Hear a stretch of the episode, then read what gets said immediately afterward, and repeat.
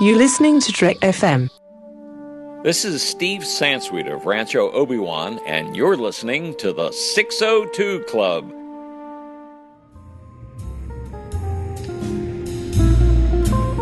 There was a little bar in Mill Valley where all the Starfleet trainees used to go. The 602 Club. You know it. I was there more times than I can remember.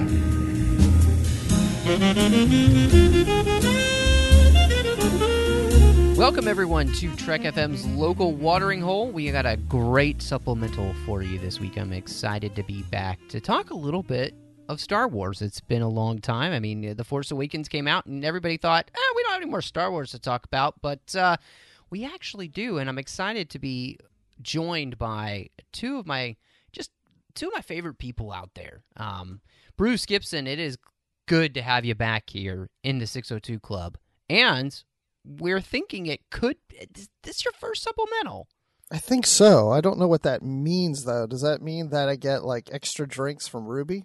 Actually, it does. Uh, uh, during You get the supplementals, special lapel pin. yeah, they're free. So yeah, and we we do have the lapel pin that's uh, just for supplemental hosts. So I'm I'm really excited that you're here. I think these episodes should be called the 602 Club After Hours. that's actually I like not that. bad. I really like like, that, that. Well, uh, My job's John, done. Uh, yeah, he's out. He's like George Costanza. Thanks for having Um, me. yeah, that's right. John, great to have you back, of course, uh, to talk a little bit of, of, of Star Wars here. I'm thrilled to be back. I, this, I think this is my first time back in the 602 in a while. So uh, I uh, I got to work on my uh, groove in the chair here. So yeah, yeah. Well, I am. I'm glad you're back. Actually, it's funny you mentioned the groove in the chair because Ruby's just been keeping that chair, and she's had a you know assigned seat. You know, it says John Mills, do not touch. So hopefully you're you're right back in where you you left it. uh, it's comfortable. Uh, it's just like a glove. Well, before we do hit anything else, just a quick reminder that uh, the 602 Club is part of the Trek FM network, and you can find us on iTunes.com slash Trek FM, where we are a feature provider. We have so many different podcasts covering all different aspects of Star Trek and, of course, beyond with the 602 Club and the 602 Club special feed for Star Wars. Make sure you check us out. And, of course, give us a star rating and review on any of our shows, but specifically the 602 Club and the 602 Club Star Wars feed. We'd really appreciate that. You can also find us online at trek.fm. You can contact us.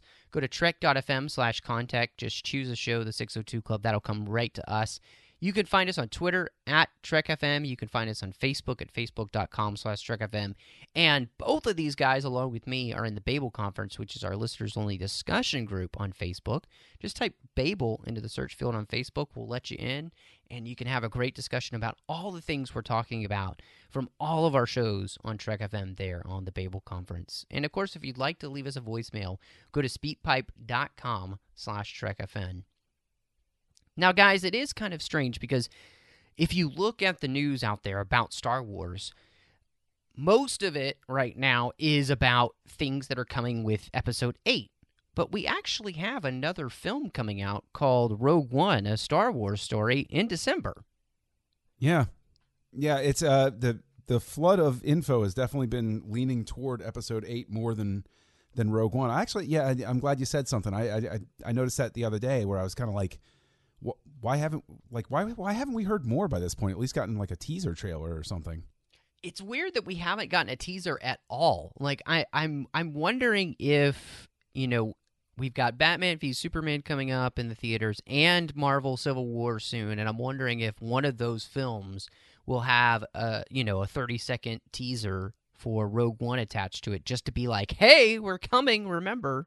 Yeah, I think May. I think May will see that with the uh, Captain America film. Yeah, I, I mean, I hope so. I, I'd, I'd love to see something from it. I mean, more than just the, you know, the the pirated trailer we got from Celebration. What two years back now? So I mean, and that is literally nothing. It's it's just something that they put together at ILM real quick. That is what twenty seconds long. So Yeah, it's nothing substantial for sure. no, it's really not. But I'm excited because uh, as we're talking about this idea of Rogue One coming out in December, as all the things were coming out for episode 7, there was a book that came out along with the video game Battlefront, and Battlefront Twilight, the book, was released. And we didn't get an opportunity to talk about it then because we had too much else to talk about. But I'm so glad that we didn't, honestly, because I feel like this book fits so much more within the milieu that we're going to get with Rogue One than it would have with, you know, talking about episode 7 and that's because this book is is very gritty. It feels very dark and it's very real in the sense of the the look at war that we get and I kind of wanted to ask you guys as we're looking towards Rogue One and we've read this book, how do you feel like this kind of fits in Star Wars? It has a title, Star Wars, on the cover. Way to go, smartass. No. Zing! um, how does it fit into Star Wars? You know, it it here here's my concern with Rogue One, and this book I guess kind of plays to that. This was, I, I guess, my question for myself is: Did this feel like a war book that takes place in the Star Wars universe, or did it feel like a Star Wars book that happens to be a war story? And as I ask myself this question and think about it at this very moment, I'm thinking that it felt like it did feel like a Star Wars book to me. It didn't have anything to do with the Force. It had a darker, grittier tone to it, but it showed us all these aspects of things that are going on in the Star Wars universe that are parallel to the things that we're seeing in the movies. So we're looking behind the curtains of that background area of this war that's happening between rebels and empire and it was so fascinating and so enlightening for me to look at it from a perspective I haven't really thought that much about. So it felt Star Wars to me. Yeah, I, I agree. Uh, it's sort of, it's. It, I think that it's definitely been lost. It was lost in the shuffle. It's unfortunate that it got released during the run up to uh, episode seven. But I think that since it was supposed to be tied in with the the video game, they had. I, I guess they had felt they had no other choice but to release it. You know, at, at the time that the game came out. But I think that uh, in the process, a very quality book has been lost, and I and I agree with you, Bruce. It feels like a Star Wars book not just because you know they're they're saying blasters and star destroyers and and Corellian Corvette and stuff like that, um, or that a Besalisk is in it, but the fact that it it deals very much with stuff that we have have gotten a glimpse at before that but it rounds out I guess it, it fills that gap when the expanded universe got wiped out when Disney, you know, created it as the Legends line and said we're going to take another crack at it basically. This feels like that sort of expanded universe rounding out of the world you only glimpse on the edges. But what I also found very interesting about this is I felt there were a lot of pieces that spoke to um, what we saw in episode seven, um, up to and including uh, like one of the main villains in it speaks to like actually the the two main Imperials on the Star Destroyer through this book speak to sort of the old guard empire versus what's going to become the First Order empire, like that that insanely devoted, blind, you know, devotion to the ideal of the empire um, that you see in Prelate Verge. I think actually helped inform more about Kylo Ren and um, and General Hux Yeah, for me Hux, for than sure. anything else. Well, that's interesting too because this is the only book that came out after Force Friday that doesn't say Journey to the Force Awakens. Yet you made a connection to Mm-hmm. the new movie from this book. Well, and I think one of the things that was really cool about this book, and it and it felt like uh, akin closest to Lost Stars for me, without the romance story. In that, you know, where Lost Stars really gave us the background of what it was like to be in the Empire. This gave us a look at what it's like to be in the rebellion, but not at the upper upper echelon like we're always looking at. You know, we're always watching Leia and Han and Luke, and they're at the very top, the pinnacle of the rebellion. But what does it look like for the just the normal soldier who joins up? And what does that rebellion actually look like that just isn't in that tiny little group in the sense that it had to be bigger. You know, I mean, obviously, you know, not all of the rebellion could have been on Hoth in the first place. That would have been silly to put it all in one place. We we see how big and vast the the network is that the rebellion has, but also the I mean, this is like guerrilla warfare across star systems.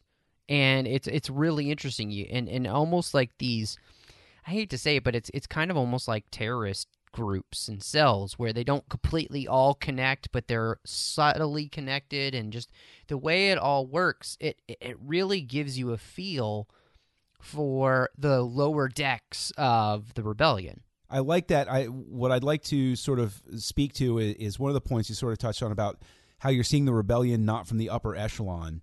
Is one of the things that I actually liked was that you find out that the grunts, no matter how dedicated they are to the cause, the upper echelon feels disconnected to them. Uh, which I, you know, like they're always like, what, what are, what are they thinking? Where are they? What's going? Like, there, because there's a point in the book where they have no idea whether the, the high command even exists anymore, and they're like, well, what do we do? And it's like, well, we just keep going until we stop or we find out they're still alive. Um, and that ties into, I think that one of the things I picked up on in the book, maybe I, I, forced it in there, but one of the things I've not enjoyed is this sort of revisiting the rebels as terrorists as we would understand them in the modern day um, like every revolutionary force in a sense starts off in sort of a guerrilla warfare more disjointed you know independent cells sort of operating thing so that if one cell gets destroyed the other doesn't you know the whole thing doesn't come crashing down. But through the the course of the book i don't know whether this was this was intentional or not but even twilight company felt sort of um, disparate uh, in the beginning of the book, and it showed how when everybody came together and started working together, and as a unified force, that's what gave people hope.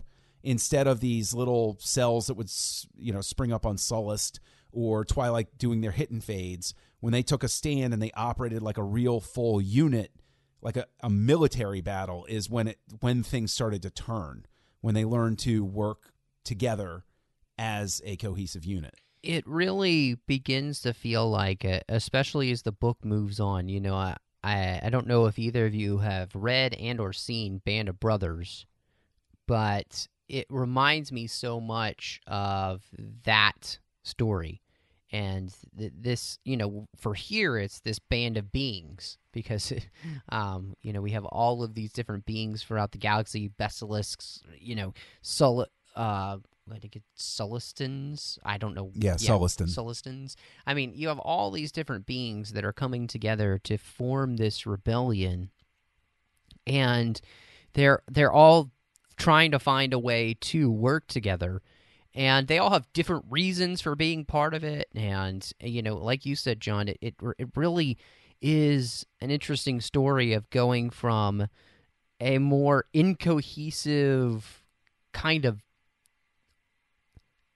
loosely structured mess, the rebellion, to being something that becomes more fully formed as you go on, especially as we're just looking specifically here at the Twilight Company. And I really I, I like that. It, it, and what it is interesting is it does feel Star Wars. It just feels like a different side of it than we've ever seen. And yeah, it is it's a little bit more realistic too, uh, in in that sense as well. You know, um, and I I'm excited to have read this book and then look forward towards Rogue One because I, am like, okay, Rogue One, that's that's a really cool idea. Now that this, I can really see it working because I've read this book. And you know, if you're you're having any thoughts about Rogue One about whether it might work, I definitely recommend reading Battlefront Twilight Company to get an idea, I think, of what that's going to be like, especially since that seems to follow a, a, smaller company that's going to be trying to, we, as we know, steal the Death Star plans. So, well, it's like the Twilight Company is coming together as the book progresses because our our main character here is it Namar, Namir, Namir. I think Namir. I, I was saying Namir. Namir. Hazram Namir. Namir. For our French audience, Namir. That's right, Namir, uh, and he's not a Twi'lek, so I mean, no. there's no French accent there. Well, I, you know, I honestly, for the first quarter of the book, I kept uh, in my brain pronouncing it Namor, the Submariner, Oh, the, nice. the comic book. so.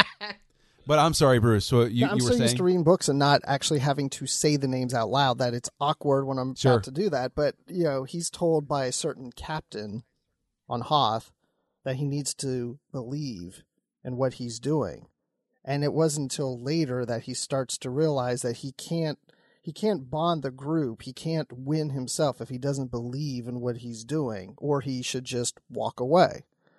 And so I think that helps to bond the group that once he becomes the leader, he starts to believe in the cause. He starts to believe in his group and he starts to take a leadership role. And so that leadership role brings the group back together after its original captain had passed away. Well, and and that's I mean, that's a great segue into one of the biggest themes the book, Bruce, about you know why we fight, why these people are doing this, why they're part of the rebellion, and uh, there it was really interesting to see all the different reasons for which people join the rebellion and and why they're fighting against the empire, and some of those people just want revenge. You know, some of those people believe in the cause. Some of the people just kind of want to spit in evil's eye, you know, but that whole question of it is what reason is going to sustain us throughout the entire rebellion and actually have something worth giving afterwards was a really interesting question because you know it's the most important question of a revolution. You know is it have sustainability after you know the fighting is over? Does it have anything to offer Uh, yeah, I, you, you're right, and I, I think that I actually there were a number of quotes in this book that I'm going to say right now. This is a particularly well written book, especially for a Star Wars tie-in book, because there were several points uh, where I made note of specific lines or quotes from characters. And the what you're saying about revenge, Matthew, um, what I had written down, what I made note of, was um, one of the characters says at one point, "Revenge is a fuel that burns too swiftly." And there are so many little nuggets of wisdom. That to me, Bruce, is what makes it feel like a Star Wars book. Is that you have the wise characters because that's always sort of been the hallmark in a Star Wars book, whether it's Yoda or Maz Kanata or Obi Wan Kenobi or Qui Gon Jinn. Somebody has little nuggets of wisdom that they drop on you through the story, and I think that this book does a great job of that and then having it applicable to characters that you see um, you know within the context of the story. And what i found interesting and i i don't know whether this is again something the author intended or whether it's just a question that lingers because of everything that's happened in sort of uh, you know history on earth in the last little while is that uh, captain howell uh, you know the the original leader of twilight company he almost seems to be on to borrow a, a term that's that's popular on earth nowadays a nation building approach to the rebellion where he talks about winning hearts and minds and we're going to go in and we're not going to win military campaigns. We're going to go in and we're going to change people's thoughts about what they can do and what they should do and that's how we're going to win this. And so while our main character struggles with the thought of how do, how does this survive afterward? I think that that captain howell his idea is you know and i'll be interested to see whether this also ties into everything that goes wrong after return of the jedi. His idea is it's not just enough to militarily crush the empire. We have to make everybody believe that this is the galaxy that they want that they're going to be better off with the empire gone and that's when we win. Well, that reminded me so much of the storyline that we got in the Clone Wars of the Onderon arc, where you know the Jedi are there to teach them how to be their own rebellion, and you know it, it, Dave Filoni uh, talked about how that was kind of a very early seed for what would lead to the rebellion. Obviously, people like that, um, people like uh, Chan Samdula, uh, these are the kind of people that were inspired by the Jedi, unbeknowingly, to be the people who would kind of inspire the rebellion down the line. And it's because they did believe in something bigger. And, and that is a really interesting question because what the, where are you going to end up after this this fighting is over you know they talk about that idea of um you know even the Coruscant and how big it is, and you you can't you can't. There's billions of people there, and so uh, you you need to win them over more than just shoot them. You know, th- there has to be something that they believe in that's better than the Empire, um, and that there is a better way, and that that's a really, uh, like you said, John, as we look at just our current history and that idea, it's it's quite an interesting thing. But I mean, even looking back at just think about the American Revolution, eh, th- people had to be convinced that they were going to be better off under free rule, creating a new country, than they were going to be being betrothed still to to Britain. And so uh, that is always part of any kind of revolution, and whether or not it's truly successful, I think it's one of the distinguishing factors of why the French Revolution is not as successful as the American Revolution. There's something about the American Revolution that made it stick in the hearts and minds of the people to cr- actually create something better afterwards, whereas the French Revolution doesn't necessarily lead to that same kind of success. Well, I mean, the the French Revolution, to speak to the revenge label, there was a lot of revenge afterward. That is very Um, true, yes. Tale, Tale of Two Cities. If anybody hasn't read it, uh, Dickens has a heck of a commentary on everything that went wrong after the French Revolution. Great book, too. Um, yeah, uh, you know, and hey, if you have a best friend that might die in a radiation chamber, you should give it to them. Um, but that's a Star Trek Two reference, in case anybody thought I was being callous. oh, I got it. Um, I thought it was yeah, into no, darkness. Just, just saying. Yeah. Uh, all right. You know what? Thank you. Yes, you're right. I should have gone with the more recent reference. You're absolutely right. Oh, Uh, now I'm derailed. Oh, Sorry thanks, about Bruce. No, no, no, no, no. Uh, you know, but the but the thing is, about, with, with the why we fight thing, then you see again to call back to um, Prelate Verge, is there's no way the rebellion is going to win the heart or mind of somebody like Prelate Verge, and you can see how the rebellion can win against uh, Tabor, and I don't know how, I, how to pronounce his last name, so I'm not going to try. But uh, the the captain that's brought off of Carida to uh, captain the uh, the the star destroyer that Prelate Verge is on, Tabor. Ver- and he has huh? I'm sorry. Tabor is that the one you're referencing? yeah, Yeah. Tabor, but he has a last name that Yeah, I'm not even gonna going to try, for that. Yeah. I'm not even going to try. But but he realizes at one point that Prelate Verge is so devoted, you know, and, and I think it ties into that why we fight. Hopelessly Verge is devoted to you. but Verge is fighting for uh, the emperor. Like it's it's Mm-hmm. literally a religious zeal for him, and that's why I think giving him the title of prelate is so interesting because that's traditionally a religious title. Um, and so so like prelate Verge is speaks to that insurmountability that the the rebellion is going to face post post Jedi. I mean, so uh, you know, again, I think it just gets right back to that whole that whole thing of like uh, it's a shame that this got lost in the shuffle and because this happens every time we talk about a an expanded universe book after um, aftermath's release i want to know why a video game tie-in book has so much more to work with and is so much more satisfying to me than the flagship book aftermath was like this is just yet another thing where i'm kind of like flabbergasted that I mean, this would have served as a book I would have accepted on Force Friday as a book that was necessary to read on the journey to the Force Awakens. Lost Stars would have been like this is in that same category. I I don't understand. I mean, did you guys get the same like weighing this against Aftermath? Like it, it's just it's almost like they just didn't know what storyline was going to resonate more. I mean, to me at least. I, I just wanted to get you guys' take on that. I on I mean, and I'll I, I'll be honest. I think what it is, it feels like with aftermath that they're so worried about not giving anything away that they don't allow for the creation of a story that is important or expansive as something like Lost Stars or this year because they're afraid of giving anything about that post Return of the Jedi uh, you know, milieu away before the film comes out.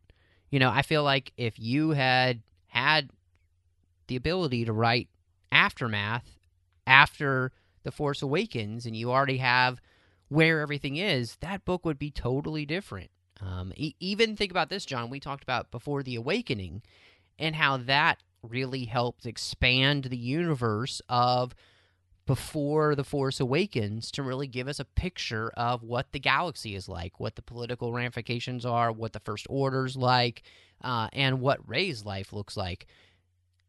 Not in a, not in a way that spoiled the film. It just expanded the universe the way it's supposed to. But they were, but that book doesn't get to come out until after, you know, the movie or the actually the day the movie comes out. So it, it's just it felt like they're so afraid that something might tip them off. And what's funny is that even even aftermath tipped me off to know exactly where they were going with the resistance about why Leia was going to be where she was, what the resistance was going to be. Sure. I, it's like, but if the if the story had just been all about that stuff instead of about you know this kind of weird. I don't. You see what I'm saying? Like it's just they're so I- I afraid do. they they put the reins on a guy, and it seems like those reins are off now. Okay, but there's there's almost okay. There, there's a flip side, I guess, to the question of was there a need even to brand this as a Star Wars Battlefront book? I I don't think there was. I think you could have actually because this did get lost in the marketing lead up. You could have sat on this book and instead marketed released it now and marketed it as a Rogue One tie-in. The this is setting up the One. galaxy for Rogue One. Yeah. So what? Like, I, you know, I, I, I guess you know, that's the bigger misfire. Then is that I mean, to me at least, is that this should have been released now. Because I didn't get to it back then because I was trying to read everything that was leading up to the Force Awakens, and so this seems like that dead period where they should have they should have released this because this would have at least held us over, especially since Life Debt and Bloodline have been delayed. Well, because it was all tied to a video game, and we weren't thinking of it as a book leading to The Force Awakens. And John, as you mentioned earlier, you got aspects of it out, out of this book that did remind you of things that led to The Force Awakens. And and you know, there was a line in the book uh, talking about when war is over. What happens to the troops? All of a sudden, there are factions that begin to happen once you win which made me start to think about well, when the rebellion wins and becomes the new republic, what factions took place between Return of the Jedi and The Force Awakens? Maybe there was infighting within that rebellion, and by the time we get to The Force Awakens, well, we know that the resistance isn't necessarily 100%, 100% supported by the New Republic. So there could be factions going on and infighting going on within this New Republic, and the and the galaxy wasn't at peace within itself. And that's what made this book made me think of that because I always think about the Empire was destroyed and split up into factions, like was suggested in Aftermath, which is a great book. And I'm kidding, it's a good book. It's okay. Yeah, I was. I Um, was no, no. I want to No, give it a little no. bit of love. Well, you sound like guys a politician there. No. Uh, you- Donald Trump. No. It- it's great. It's good. It's a great okay. book. Read it. It's it was a huge book. It was It's huge. huge.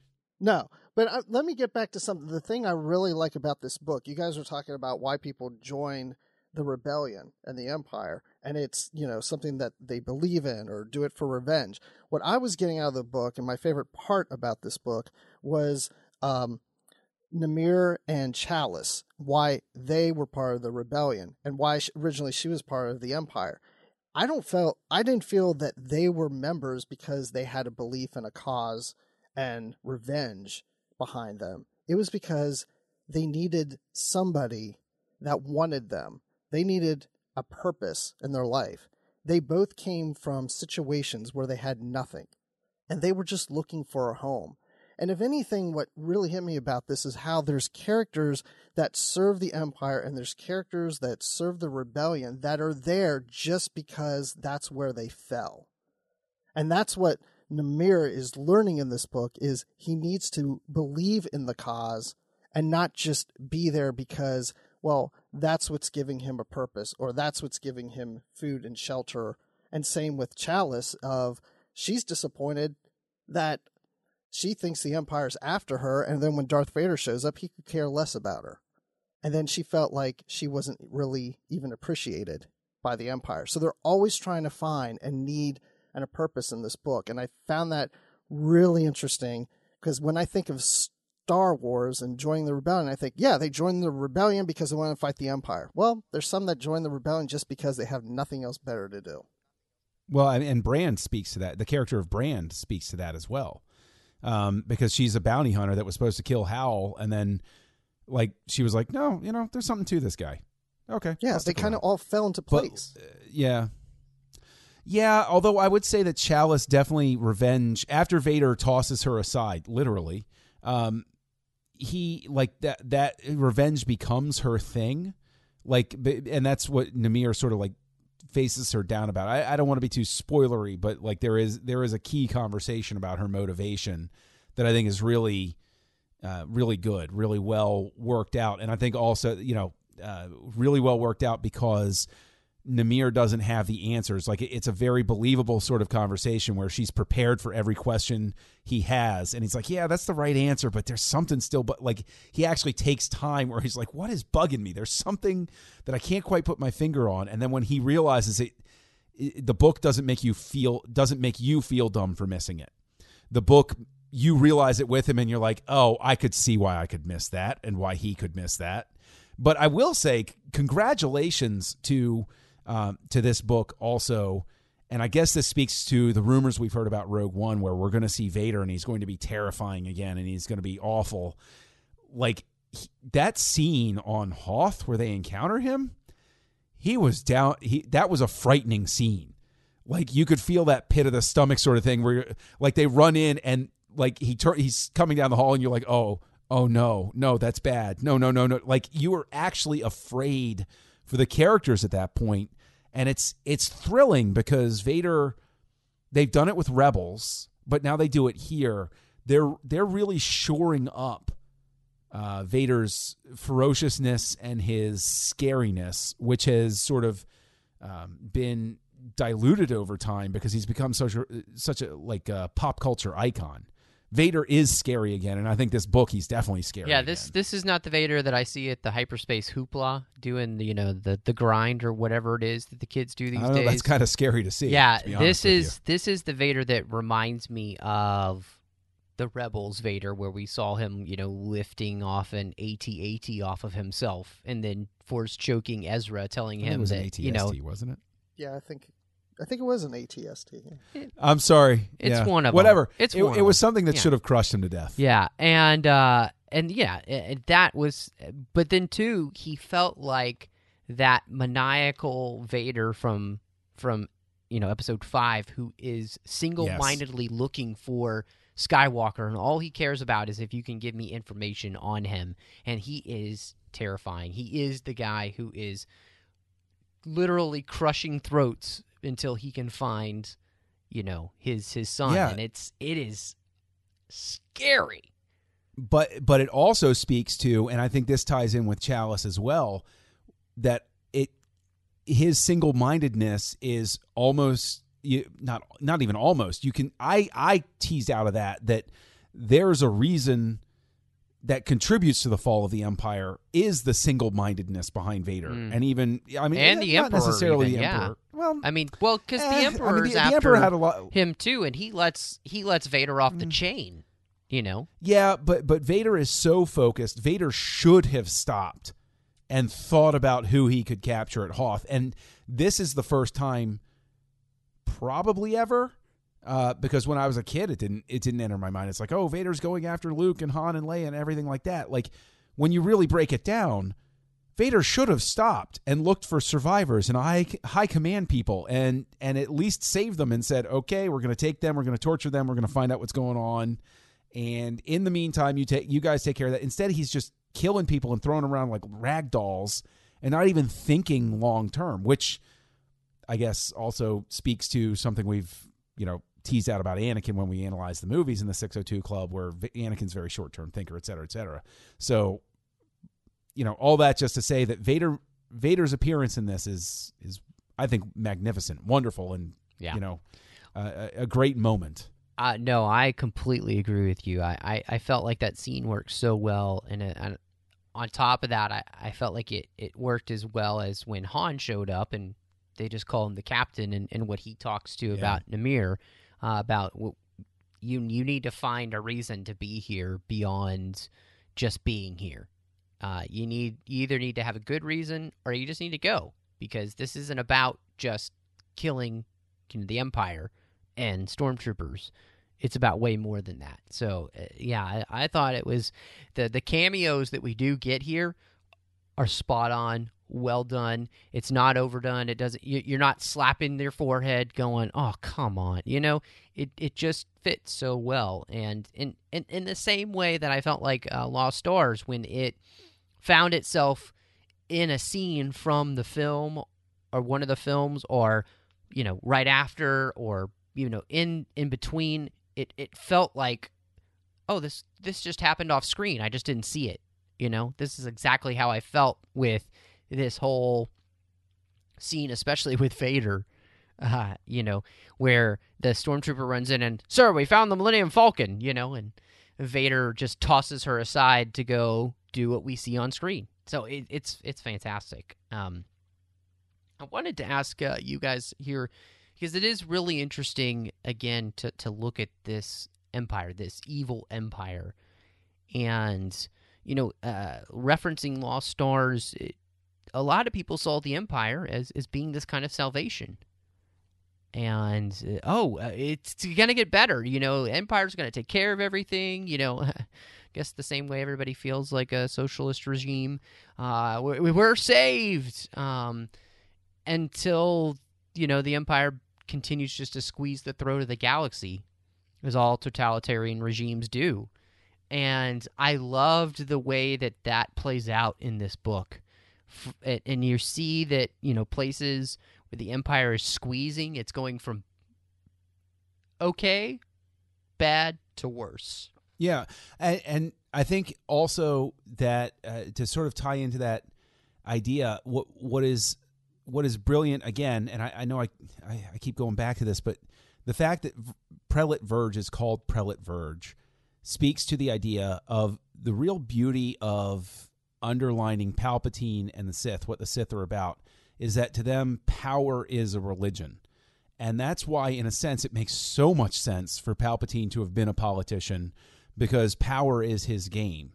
And this whole idea of you, you have people in this book where you know they don't want to fight because they remember the clone wars and it's all the same anyway and who really cares and why bother fighting and then you have the people that are saying no it's even worse than it was. We have to fight. But you you create this tension that i think ties back into that whole why we fight discussion.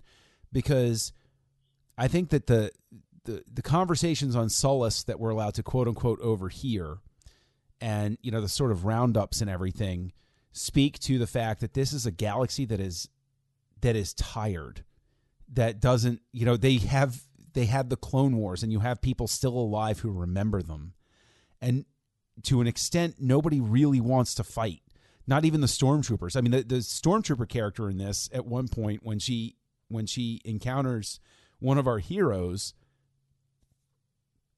basically makes a plea to him. Just tell us what you're going to do.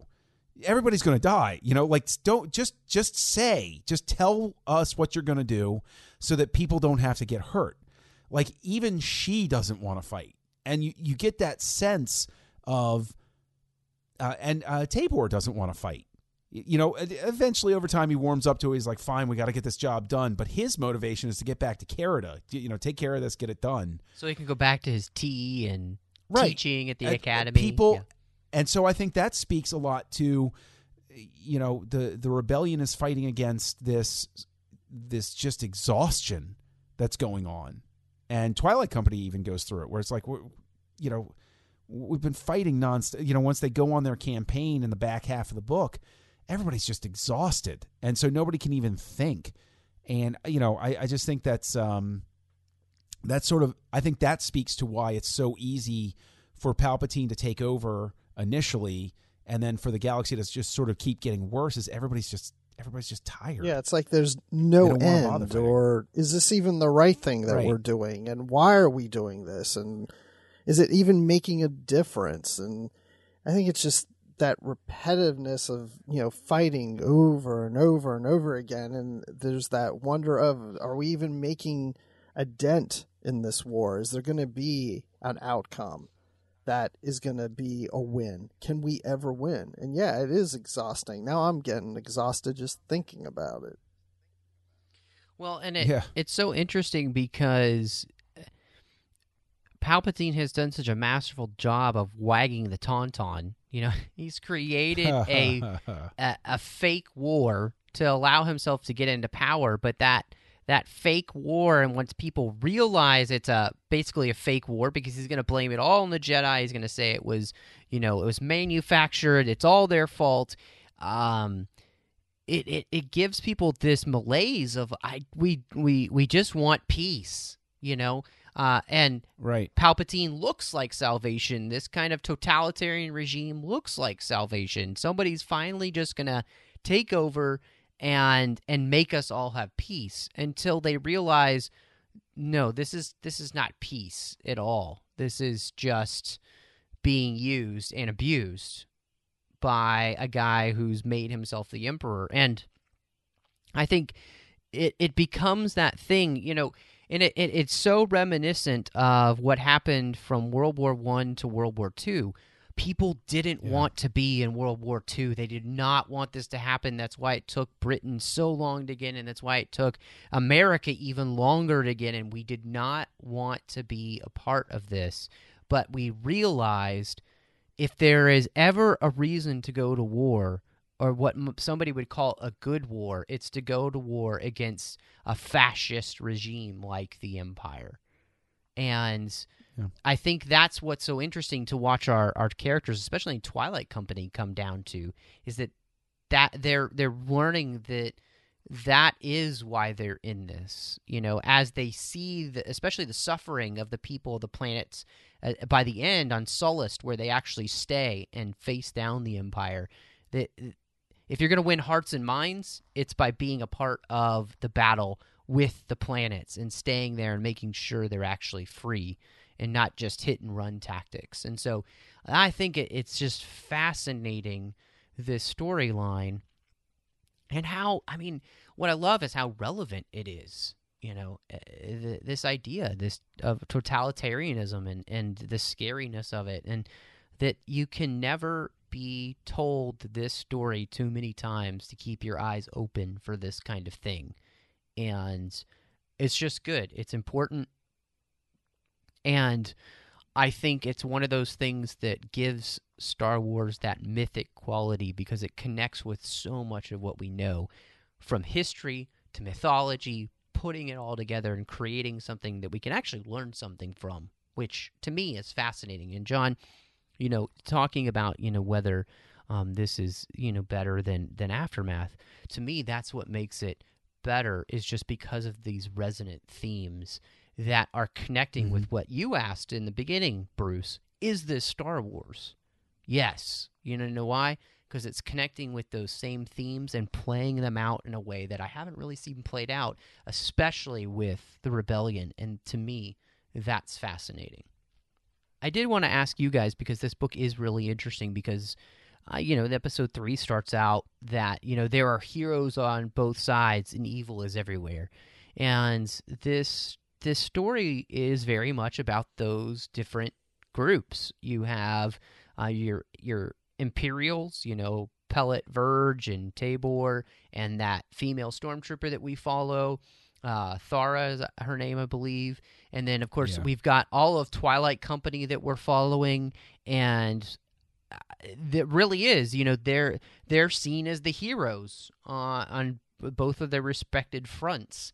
And um, what did you end up thinking of the characters that were created for the Star Wars universe? How did how did that end up working for you? And did did you like some better than others, or I liked Roach, the girl that uh, redhead Yeah. girl that they found that joined the rebellion with them, and she just kind of had like I think I liked her because she was uh, new to the group, and she was you were learning about the group through her, and then she's trying to find her her place in there, and she was just seemed uh, I don't know a bit cocky and I don't know. I just liked her. She reminded me of a ex girlfriend that I had once. Was it, is that your Uh, so crazy you're ex girlfriend, your Bruce? opinions, what Or you're saying. I pictured my ex girlfriend as Roach, and actually now I think of my ex girlfriend as a Roach, so it's kind of fitting.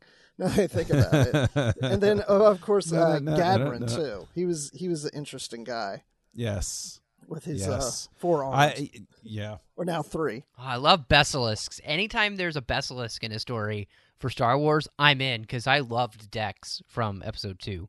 Oh yeah, and I uh, I forget his name, but the Jedi Master on Darkness and Umbara. Oh, was, uh, Krell, a great that character. little Yeah, son Krell, of a- that's the guy. Oh, that guy is awful. I mean, Yeah, he's a but a great, great character, but he's so awful. More arms, more fun. Uh, I agree with you though, Bruce. Roach and and Gadrin, and I think the thing is, uh, uh, again, to speak to the clever naming conventions. Um, Roach, being a former drug addict, Roach is of course a a drug reference.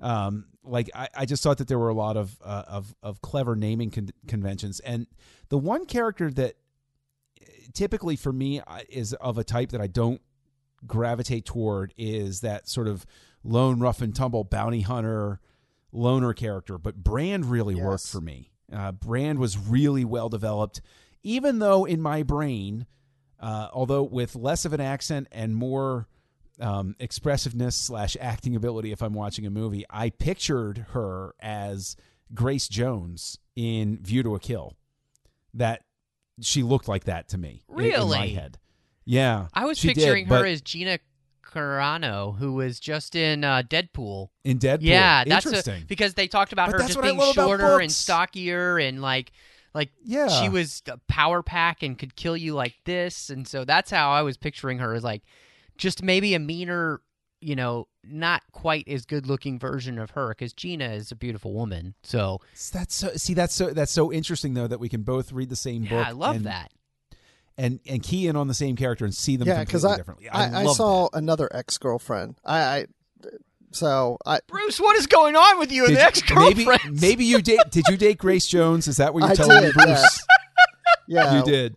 You hear it. You heard it here first in the 602 Club. Bruce dated Yeah, Grace Jones. I want that time ago. internet out Yeah. there. Yeah. yeah, in a galaxy Uh, far far away. mistakes were made.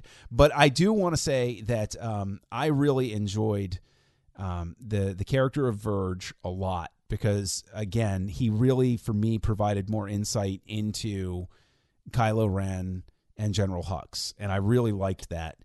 Um, the stormtrooper character was like I understood her story purpose, and I saw what um, what Alexander Freed was trying to do. And to an extent, she served her purpose. There was one key scene where it worked specifically because we would we need the history for the character when she makes her plea. Please just tell us what's going on so nobody has to die.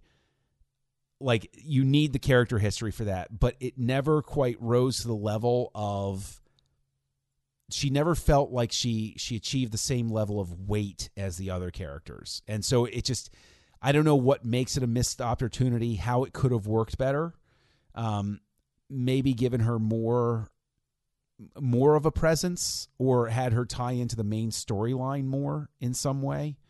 Um, but that that was the you know that was one character that didn't quite. Yeah, it's almost like me. they started to tie her when they finally got to that point where it's like, okay, now she's tying into the main story. They took her away again. It's like it's just like a Right. blip on the screen, and I kept waiting for something bigger and and better to happen with her with the main storyline, and it just nothing came of it. And then it ended with her going back to where she was at the beginning, and that was back into her uncle's cantina. although you know i will say that her i guess her arc and her eventual ending speaks to uh, i can't remember the exact quote but uh, where they basically say the rebellion's about giving second chances and so maybe you know maybe it ties in that way but yeah i, I agree with you like it just didn't just didn't quite get there Yeah, for me, I'm exactly the same. I that storyline it just falls flat for me.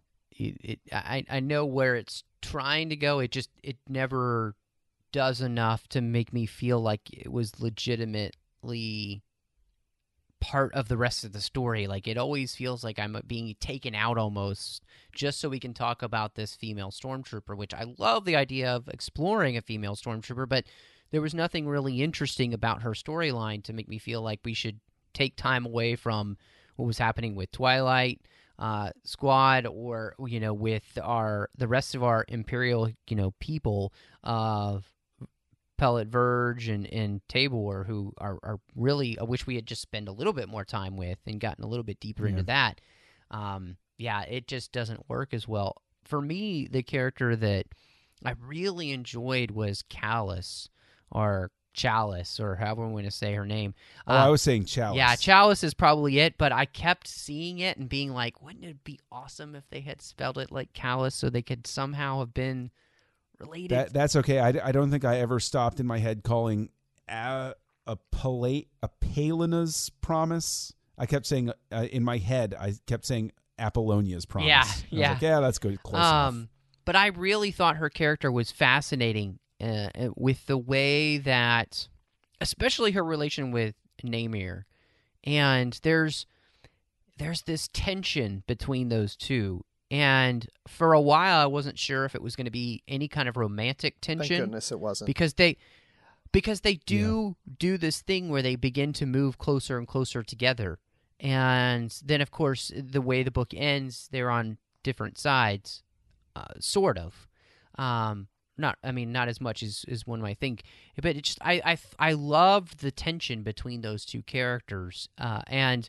the way that they played off each other and and really the way that they work so well together. I just thought it was fascinating, so well done, and and the psychology of the characters here for this Star Wars book are is just fascinating to me. Uh, you guys were talking about Roach, and I liked her.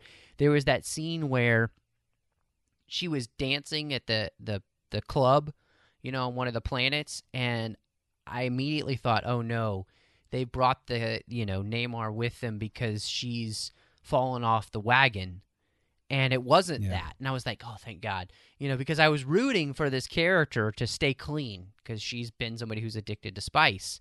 And the rebellion keeps her clean you know it changes her life for the better even though she's in the midst of this horrible war. And I, I love that each of the different characters it was just so great to see how the rebellion formed and fashioned them into something better. You know, even even Chalis becomes a better person throughout this, and by the end, you're not sure which way she's going to go. You know, is she going to go and live her life and be a better person, or is she going to use all her knowledge and become somebody who could do really bad things? We don't know. But it leaves the door open for you to make up your own mind. And I just I thought it was really fascinating to see these heroes on both sides and the way in which the war affected them for for better or for worse and um yeah john for me the uh, the prelate character i just kept imagining almost hux as that person because that's who that character Mm. is just somebody who worships i mean you Yeah. imagine uh, hux worshiping at the feet almost of snoke like he just he wants to he he agrees so much with the ideals that he is that crazy Nazi fascist, like that is totally sold out to every ideal that the Fuhrer is giving. It it it Yeah. works perfectly. Yeah, I agree. I, I can, you know, to be honest with you, uh, there was a time reading this book where I thought we were going to find out that Verge was Snoke before, uh, the before Force Awakens. It it doesn't. Spoiler warning: It doesn't turn out that way. But for the briefest of moments, I was like, could he be Snoke? Oh no, no, guess that not. would be guess cool not. though. That would have been interesting. But Yeah. hey, so speaking of who you picture, so for Verge, I was thinking of Joffrey from Game of Thrones. Interesting. You know who I actually saw in my head? A very young Keanu Reeves. Ooh, that's an interesting call. Hmm. Yeah, so we have to clone him. Not John Wick Keanu Reeves, who would possibly That's a oh, great. he might have been wow. that's he, a great he could have been somebody in right Twilight there Company. too. Yeah. Yeah. Um no, yeah, just a young like my my own private Idaho Keanu Reeves as Verge. You know who I was picturing, and this is funny. We're talking about this. Uh, I was picturing Namir as, um, oh gosh, and I'm I'm blanking on his name, and I feel terrible right now. Uh, but the, he, he played King Leon, Leonidas in 300. Um, Oh, uh, Gerard. Gerard Butler. Butler. Thank you. Yes, uh, I was picturing him as like that, but not as good looking, but just a very like this guy Hmm. is like uber stocky and he's the silent type. he doesn't want to talk, but you feel like he would probably kill you just by like with his pinky. You know who I saw in my head? I saw uh, Alexander Siddig, Doctor Bashir. Mm. Really, that's fascinating. Namir. I did. That's really interesting. Maybe a little mu- more muscular, but Mm-hmm. I, I I saw him I in there. I saw Man, I love Matthew that. rushing. It was really exciting. well, what can I say? I mean, with a body that looks like this. A- Anyway, okay. I, I want. I, I'm really interested to get to this. Um, you know, I, I, I don't want to get to anything else in the book because I think we've done a good job of really not spoiling too much in the book, but actually giving you a good taste of it. And so I'm I'm interested to see where you guys uh, place this book on the rating scale. Um, Bruce, for you, where does uh, Battlefront Twilight Company land? Well, I um, I would say that this book uh, turned out better than what I was expecting, and um, I would say on a scale of five spices that Roach uses, I would give it four, four out of five. Interesting. Okay. Okay.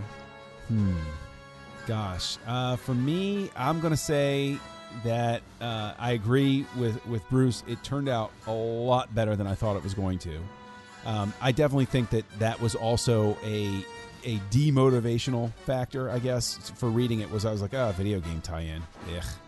You know, like I was just sort of like bleh, even on the idea, the concept of it. And have you Um, have you played the video but- game? We haven't even addressed that. Have any of us? I haven't.